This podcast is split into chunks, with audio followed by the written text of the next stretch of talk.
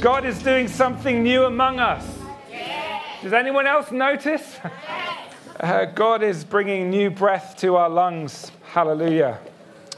Praise the Lord. Okay, we're going to turn to God's word. I wish I had three or four hours, but because we love our kids' team and we love our young people, then uh, you're only going to get an hour and a half today. Okay, so um, I feel like I've been brewing this message for months and months and months. And uh, in the context of what we're going to be discussing in the Bold and Witness series, it just seems now is the time to share what God's laid on my heart. Just firstly, want to say a, personal thank you to those that have been tracking um, my own journey over the last six months or so uh, since I was led by the Lord to take on an additional assignment uh, with the uh, One YMCA, which is a regional uh, YMCA. Um, and I took up the role at the invitation of the Lord uh, to do that part time. Uh, alongside now working part time uh, here in Wellspring, doing uh, the rest of my week for One YMCA. All I can say uh, is, that, is the favor of the Lord is on what He's doing. He, he has just blessed it. So uh, I have an amazing team. And uh, we're seeing the C in the YMCA get bigger and clearer and more and more prominent as I get to talk about Jesus uh, to people that I'd never even met before at levels of responsibility and around boardroom tables, if you like, that otherwise I would never have been in. And do you know what? The Lord is challenging me personally to be someone who is strong in faith.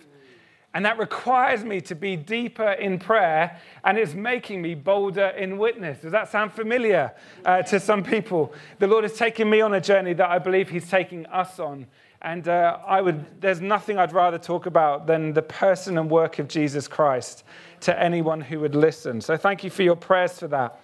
Now, David Dodwell, our lead pastor, a couple of weeks ago, uh, kicked off this series about being bold in witness. We're talking about understanding what it means to be a new creation. And then last week, Dr. John Andrews, with his strange accent, um, he he was talking about the three kind of elements of what it means to be truly won over and to become a follower of Jesus. It involves a private, kind of inward, personal repentance. But also, he talked about the water baptism being the step into a public confession. And then he talked about the importance of being filled with the Holy Spirit, that then we are therefore equipped to go together as a church family into mission. It goes from being personal to corporate, it goes from being uh, private to being public. And so today I'm kind of laying another layer of foundations as we consider what it is, this actual gospel that we say we believe. That if we don't know what we're witness to, maybe we'll never be bold about it. Can I hear an amen? So, um, so just bear with me. Today's message um, kind of needs a bit of a health warning. What I'm going to say today is not politically correct. I'm not setting up to offend anyone. I don't want to upset anyone, but I probably will. And I don't really make an apology for that because the gospel is an offense to those who refuse to accept it. And so uh, I hope to be true to the word of God, but that might make me unpopular. And to everyone at home, hello. I, I, don't mean to offend any of you either. Thank you for joining us. I do want to say, those at home, if I'm competing with another screen somewhere, either do something with that other screen or listen to me honestly, uh, I'm not very good as the radio. So please just put the other distractions aside if you can. Just set everything down and hear the word of the Lord. Or just do something else. Uh, but don't pretend to do half. It doesn't really work. Is that all right? I, I see I've upset somebody already. That's not my intention. Now, I want you to use your imaginations uh, with me if you can. Just imagine this. Go with me, okay? Imagine there is a virus. Imagine this virus, can you, can just, just imagine? Imagine this is a global virus that is indiscriminate, that in fact it threatens everyone around the world with death. It's a deadly virus. I wonder if you can imagine what that would be like if everyone was at risk of this virus gripping their lives. Imagine this virus tears families apart. Uh, maybe because they can't be together, or actually because they argue about whether or not the virus is actually real. Can you imagine that? Imagine a virus that rips through communities, that ruins really good plans. Imagine a virus that damages ambition, that, that means that what people set, set out to do fails. imagine this is indiscriminate. And then, if you can imagine this, all right, imagine that there's a rumor that the virus isn't real. Imagine on Facebook, people are saying, there's no virus. There's no virus. Imagine there being rumors that actually somebody made up that it's not real and it's not deadly. Can, can, you imagine? Are you with me so far? I know you're having to stretch your imagination a long way, right? We can't ever imagine a time like that, can we? Then imagine that there is a cure. Imagine that this cure completely removes the effects of this virus on everyone. In fact, there's a 100% success record for this virus uh, cure. So the cure affects everyone, but, sorry, the virus affects everyone, but the cure also works for everyone. It not only prevents death, but restores health. Can you imagine? Then can you imagine the rumors? You know, again on, on Twitter or, or Facebook. See, I'm saying this way, they can't sue me. Now, just um, imagine, imagine that there's rumors around. Do you know what? The cure doesn't really work. Imagine the, the, the, the rumor goes around that the cure, not only is it not actually a cure, but it's going to kill you. Can you imagine that? Imagine people whispering around, it doesn't work, it doesn't work, it's not really the cure. There is no virus and there is no cure. Imagine that. And you see, the thing that affects whether or not we accept those things, it's a very complex thing uh, about what we think, what we believe, what we act on, uh, that those things are really complex because, as I explained a few weeks ago, if you remember, with all those influences in our mind, that, that there are things that influence our decision making that are to do with emotions. There are voices in our head. There are voices in our phones. There are voices coming from the screens. There, there are opinions. There are semi facts, which means makes it not really facts at all. Uh, there are memories that influence what we do and what we think. There are, there are actually there are feelings that influence. And all these things come together and they, they kind of determine whether we accept something or reject it, whether we accept it as true or we reject it as, well, it's not my truth. Have you discovered your truth yet? It's not my truth. It might be your truth, but it's not, you know, if it's, if it's just your truth, then I'm really sorry. I'm, it's not truth, right? If it's just yours.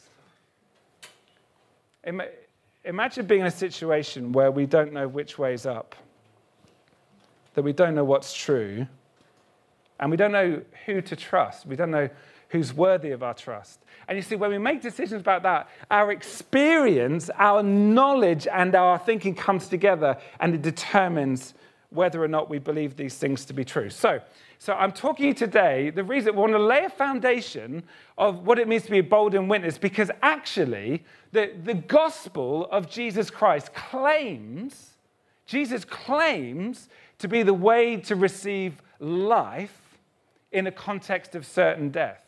And so, if we understand how that, what that really is, in fact, if we're not going to be bold in witness unless we're confident of what I'm talking about today. Now, think about this. The, the, the New Testament was written by loads of authors, and one of them was a man called Saul who got a new name, Paul, right? You know this already. You know he wrote much of the New Testament. And it's important to point out, if you've heard about the Damascus Road experience, we've, many, most of us have heard of that. Even those who've never read the Bible have heard of having a Damascus Road experience. What happened was that the Osama bin Laden of the day, the Antichrist of the day, was uh, on his way to Damascus. The risen Jesus, uh, who he thought was dead, the risen Jesus appears to him and they have a conversation. It's awesome. And it's so blinding, this experience, that, that Saul is blinded and he ends up uh, for a few days kind of waiting for the next stage. In, in Acts chapter 9, we don't have time to read this, but in Acts chapter 9, 17 to 19, something happens. Ananias comes to him and they have an experience where he is filled with the Holy Spirit. And then he gets baptized. Okay, so what John was talking about last week, he had a personal repentance then he made it public through baptism in water, but also he was filled with the Holy Spirit. Then Saul becomes Paul, a terrorist becomes a church planter. It's a great story. Uh, he changes around completely. So uh, in AD 55, when he sits down to write a letter to the church, that we know the letter is called Romans, it was a letter intended for multiple Christians around the area. When we find out what he wrote and we hear it, remember his story. Remember what he knows, not in his head, but, but think about what he really knows in his own life. So we're going to look at Romans chapter 8. And if you're following the reading plan, uh, this is actually the reading for today. How about that? So um, before I read it together, and we're just going to read it one time in the New Living Translation initially, um, I, I've got some homework for you or some work for you. As we go through 17 verses, I want to ask you the question what is the virus and what is the cure that Paul is talking about in Romans chapter 8? What is the virus? See if you can spot it. And what is the cure? So I'm going to read from Romans chapter 8, and it's in the middle of a flowing passage of uh, incredible arguments where he's talking about the inward struggle of those that are not in Christ. Then, Romans 8, chapter 1.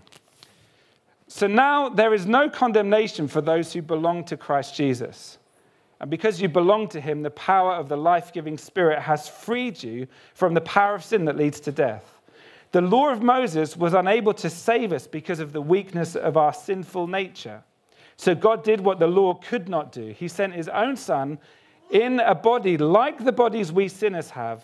And in that body, God declared an end to sin's control over us by giving his son as a sacrifice for our sins. He did this so that the just requirement of the law would be fully satisfied for us, who no longer follow our sinful nature, but instead follow the Spirit. Are you looking for it? The virus and the cure. Verse 5. Those who are dominated by the sinful nature think about sinful things, but those who are controlled by the Holy Spirit think about things that please the Spirit. So letting your sinful nature control your mind leads to death, but letting the Spirit control your mind leads to life and peace. For the sinful nature is always hostile to God. It never did obey God's laws, it never will. That's why those who are still under the control of their sinful nature can never please God. But you're not controlled by your sinful nature. He's talking now to them as believers, okay? But you're not controlled by your sinful nature. You're controlled by the Spirit if you have the Spirit of God living in you. And remember, those who do not have the Spirit of Christ living in them do not belong to Him at all. Wow. And Christ lives within you. So even though your body will die because of sin, the Spirit gives you life because you have been made right with God. The Spirit of God, who raised Jesus from the dead, lives in you. And just as God raised Christ Jesus from the dead, he will give life to your mortal bodies by this same Spirit living within you. Therefore, dear brothers and sisters, you have no obligation to do what your sinful nature urges you to do. For if you live by its dictates, you will die. But if through the power of the Spirit you put to death the deeds of your sinful nature, you will live. For all who are led by the Spirit of God are children of God. So you've not received a spirit that makes you fearful slaves. Instead, you received God's Spirit when He adopted you as His own children. Now we call Him Abba, Father. For His Spirit joins with our spirit to affirm that we are God's children. And since we're His children, we're His heirs. And in fact, together with Christ, we're heirs of God's glory. But if we are to share His glory, we must also share his suffering. Wow. There are a million sermons in those 17 verses. But I wondered if you noticed it. The virus and the cure. What's the virus? What did you see? The, the sin or the sinful nature. Or in some translations, the flesh. Does anyone have that in their translation? The flesh. You're right. In fact, the word in the original Greek this was written in is sarx or sarkos. And it means, it means selfishness, the sin. It means our flesh that is stained, that is like permanently stained with self centeredness. It, it, means our mortal bodies. It means the desires and everything that, that puts us at the center. This is the virus. It sarx. The sinful nature. This, This thing that we're all born into. Paul says we're born with this. We're born into this. That selfishness, since the fall, born into sarx, into the flesh. It's so powerful. It determines and impacts what we desire and what we do, and it, it impacts what we fail to do, not just what we do.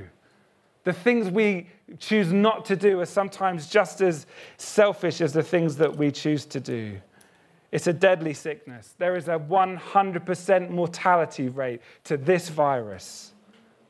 Martyn Lloyd-Jones says the first breath that you ever breathe is one of your last. It's a universal condition.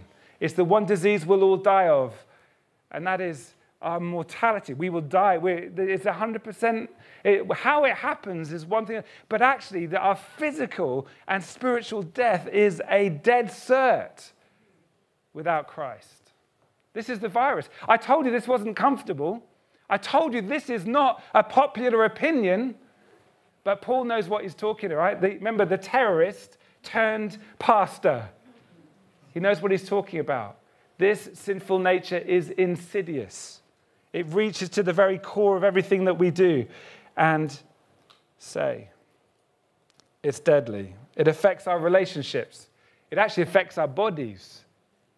We're, we're, all, we're all kind of slowly, this is really cheery, isn't it? We're all slowly kind of decaying. Some of us faster than others. We do what we can to prevent it, but we all decay. It's built into now because of sin and selfishness. It actually impacts our communities. It impacts how people do business. It, it impacts, I've discovered, why people do charity. It, it impacts things that we do are all impacted by the sarx, by the virus. And as Paul says elsewhere in Romans, the wages of sin is death. But I've got great news for you today because that's tough news to swallow. I've Got great news. There is a cure. And I'm not talking about a cure. I'm actually talking, this is what Paul says there is the cure. Oh, I just got in trouble. The, did I put the before that? Yes, the cure. It's either not a cure at all or it is the cure in the universe. Did you notice what the cure was in Romans chapter 8? The Spirit of God the Holy Spirit, the fire of God.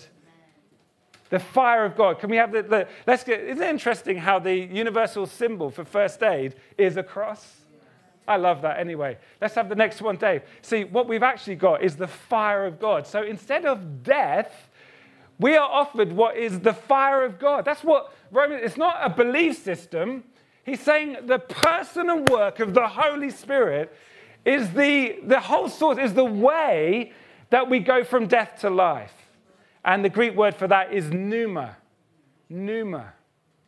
The Spirit of God, the breath of God to breathe life into what is dead. Hallelujah.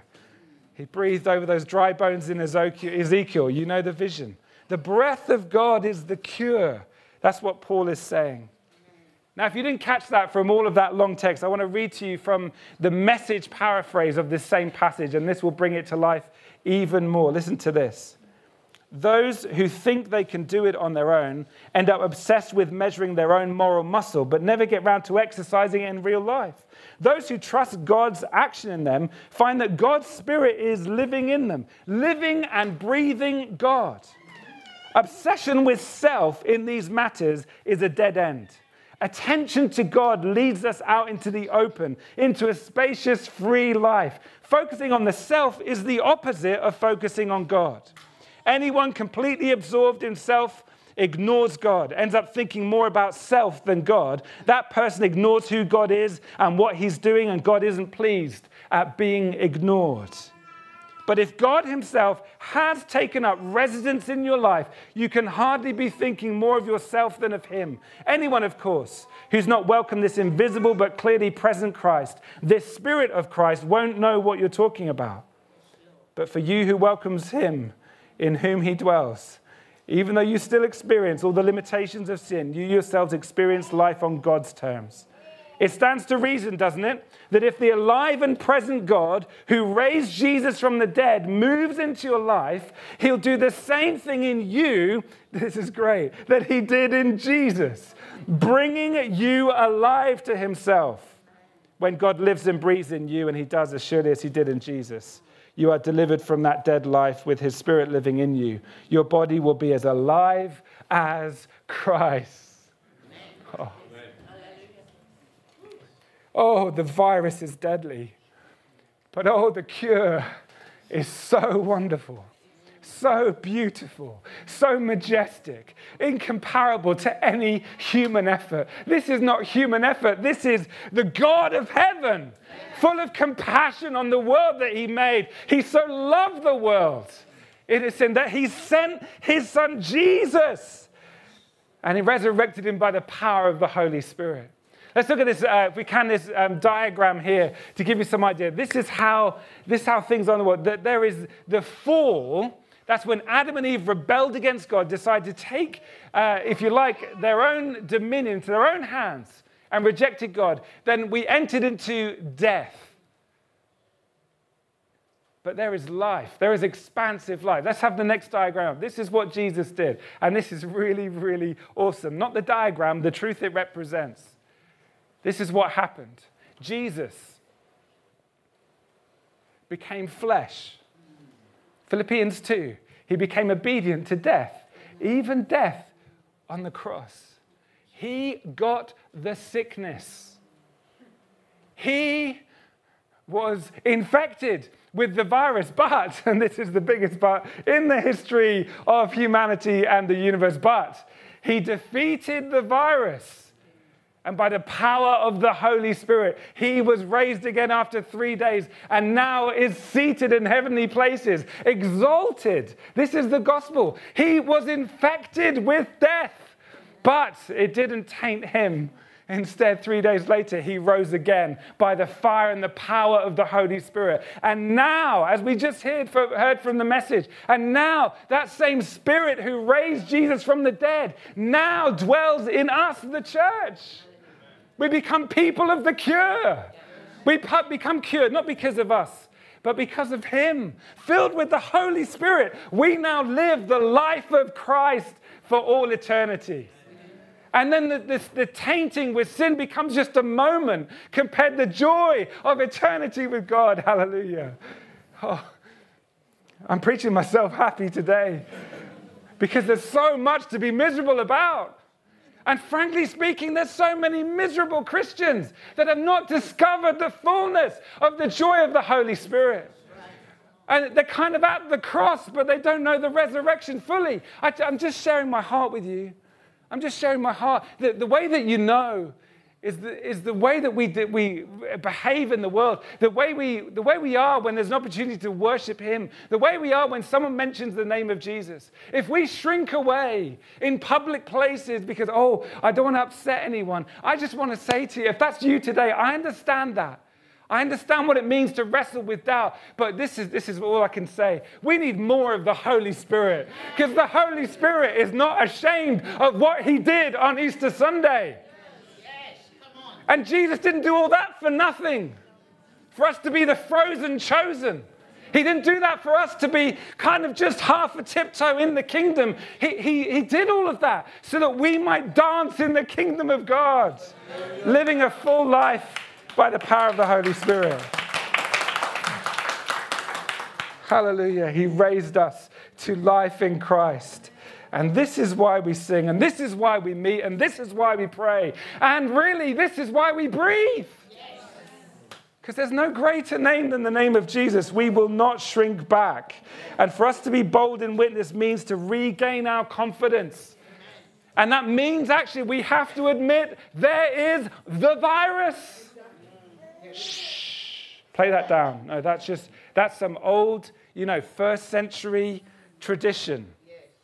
That's just Christian tradition. That's just Christian theology. Listen, if this thing for, for us is just a series, is like a, the things that we think or a belief system, then we'll just see it on the shopping, you know, on the shelf the empty shelves in Tesco. We'll see it alongside all the other belief systems, and we'll just be happy with our own and be equally happy with everyone else's. Now, of course, we show respect and love and dignity. Of course, I love a whole load of people that I disagree with vehemently. I love them. I love loads of people I disagree with, but listen, the one thing I won't compromise in is that this for me is not just a belief system, this is my life story. This is actually a relationship, and this is the question is it about what we know or who we know? And see, for Paul, the reason he wrote some stuff to tell the early church who were maybe fading in their commitment to this, he, he knew the Holy Spirit. He'd met the risen Jesus. No one's taken that away from him. So he writes to the Romans, say, remember, remember what Jesus did. That it's because of the work of the Holy Spirit that you can cry to the God of the heavens, Abba, Father. Now, don't get me wrong, we live in a stormy time, and doubt is normal. Doubt is very natural. It's really normal to have your doubts. But as Robert Schuller said, sometimes we need to doubt our doubts. Maybe sometimes one man said that doubts are proof that your faith has a pulse. Warren Bennis said trust resides squarely between faith and doubt. But Paul writes to reassure the early church to doubt their doubts, to remember the Holy Spirit's work, to receive breath to their faith where it had waned. Hallelujah. And we're so distracted, and I just sense the heart of God is to say, Look at me. Not me, but look at me. Look to the cross. And what happened after the cross? And the sending of the Holy Spirit. Look to me, look to Him, and you'll feel the breath of the Holy Spirit breathing on the embers of what faith there is left. And it, listen, it doesn't matter what anyone thinks when you know who you know. It doesn't matter. We respect and we love, but that doesn't mean we have to agree. Hallelujah. Today, everyone's concerned about especially after the coronavirus. It, everyone's concerned with getting our physical health just right. Oh, don't get sick. Whatever you do, you know, don't get sick. The worst thing that could happen is you could lose your physical health. We have a physical health crisis. And some of you I know are on a waiting list for some, the NHS can't do what they need, they used to be able to do now because you have to wait. I understand that to get physically well is like a, a life goal. But like I said, you know, another, that's all good, but we're all decaying. One day, soon another, something is going to break. But we seem to be obsessed with physical health. If not that, economic health. We are in an economic health crisis. We are in a crisis that we, no, no one, not even the cleverest brains in the Western world, know how this is going to play out. And some of us are directly affected because it's already the middle of October and we've got more month left than we do have money. You might say, well, what we need to do is we need to get fiscal health, economic health we seem obsessed with that. Or maybe we are recognized as a mental health crisis, and there is. And I'm thrilled with the whole Wellspring Wellness Initiative. I'm so delighted we have befrienders that are going to help deal with those between 18 and 25 years old, come alongside them to help them on a, a journey towards wholeness. There is a mental health crisis. And of course, that's important that we're in there as well. But do you know what? Uh, beyond all of those things, there is a spiritual health crisis in this land and in this world. And it has to do with the virus of death. And there is the cure of life Amen. available. We have a spiritual health crisis. Mark 8:36 Jesus says, "What profits a man to gain the whole world but to lose his soul?" We're in danger of doing just that. Please don't get sucked into that way of thinking. Please don't forget who you know. Let's not forget as a church who we are. And our witness will be bold when our lives are renewed by the Holy Spirit. Our witness will be bold when we remember, when we draw closer to the God who raised us from the dead. Hallelujah. I'm risen again, by the way. I'm born again. I've been born into the life of God, and that's nothing I deserved. I'm telling you, it's nothing I could ever do to deserve such kindness and such favor. and the heart of God for everyone at home and everyone in all of our lives, in our offices, in our schools. The heart of God is not one of pointing the finger saying, Well, you're stupid and you stay there. No, it's like, You're loved and I want you here. The heart of God is for every person on the planet to be touched and filled by the spirit of the resurrection. And my prayer today is that we would celebrate him like we've never celebrated, that we would reach out to him with fullness in a way that we never have before. That's my desire and that's my heart. And I hope this hasn't upset you, but I hope it's disturbed you. I hope it's disturbed any, any pantheism, any, anything in you that's kind of universalist in the sense that you just think everything is equally true. Because I'm telling you, Jesus didn't die on the cross for you to, to see him just amongst one of other worldviews. He either is the worldview or he's not at all. Just honestly, just leave the whole thing. Being part of the church is way too painful if he's not risen again, isn't it? I mean, why would we bother? Why would we bother unless he is risen? And the Spirit of Christ is available for all of us. Hallelujah. I wonder if the band could come up and we're going to worship the Lord. That's the best response. Let's worship the Lord. Let's draw near to him. And do you know what? We are going to become bolder in witness because of our confidence in what Jesus did in breaking through. When that stone was rolled away, hallelujah. When that stone was rolled away, all the heavens shook. When breath returned to the lungs of Jesus and he walked out of that tomb. And then the world was really turned upside down just a matter of days later when a group of people met in the upper room and they were waiting for the promised breath of God. And then, like the sounding of a mighty wind, the room shook with the coming of the Holy Spirit. I'm praying that as a church family, we would be shaken again with the work of the Holy Spirit, that we would breathe again the breath of God. And the weak would be made strong, and the empty would receive the Holy Spirit. And those little embers of faith would burst into flame again. even as we wait for the day when Jesus returns for a bride that is prepared, for a church that is ready. That we won't be carrying in the corner, just biding our time until he comes, but our eyes will be wide open to the horizon, busy telling people about him, and then he returns. So, Lord, help us. So, Lord, help us. And God, we want to say we're sorry. I just, I'm just going to lead out in prayer. I've not prepared what to do now. We just say, God, would you forgive us? Forgive us for our compromise, Lord. Forgive us for forgetting you, Lord. Forgive us for diluting the gospel of Jesus Christ.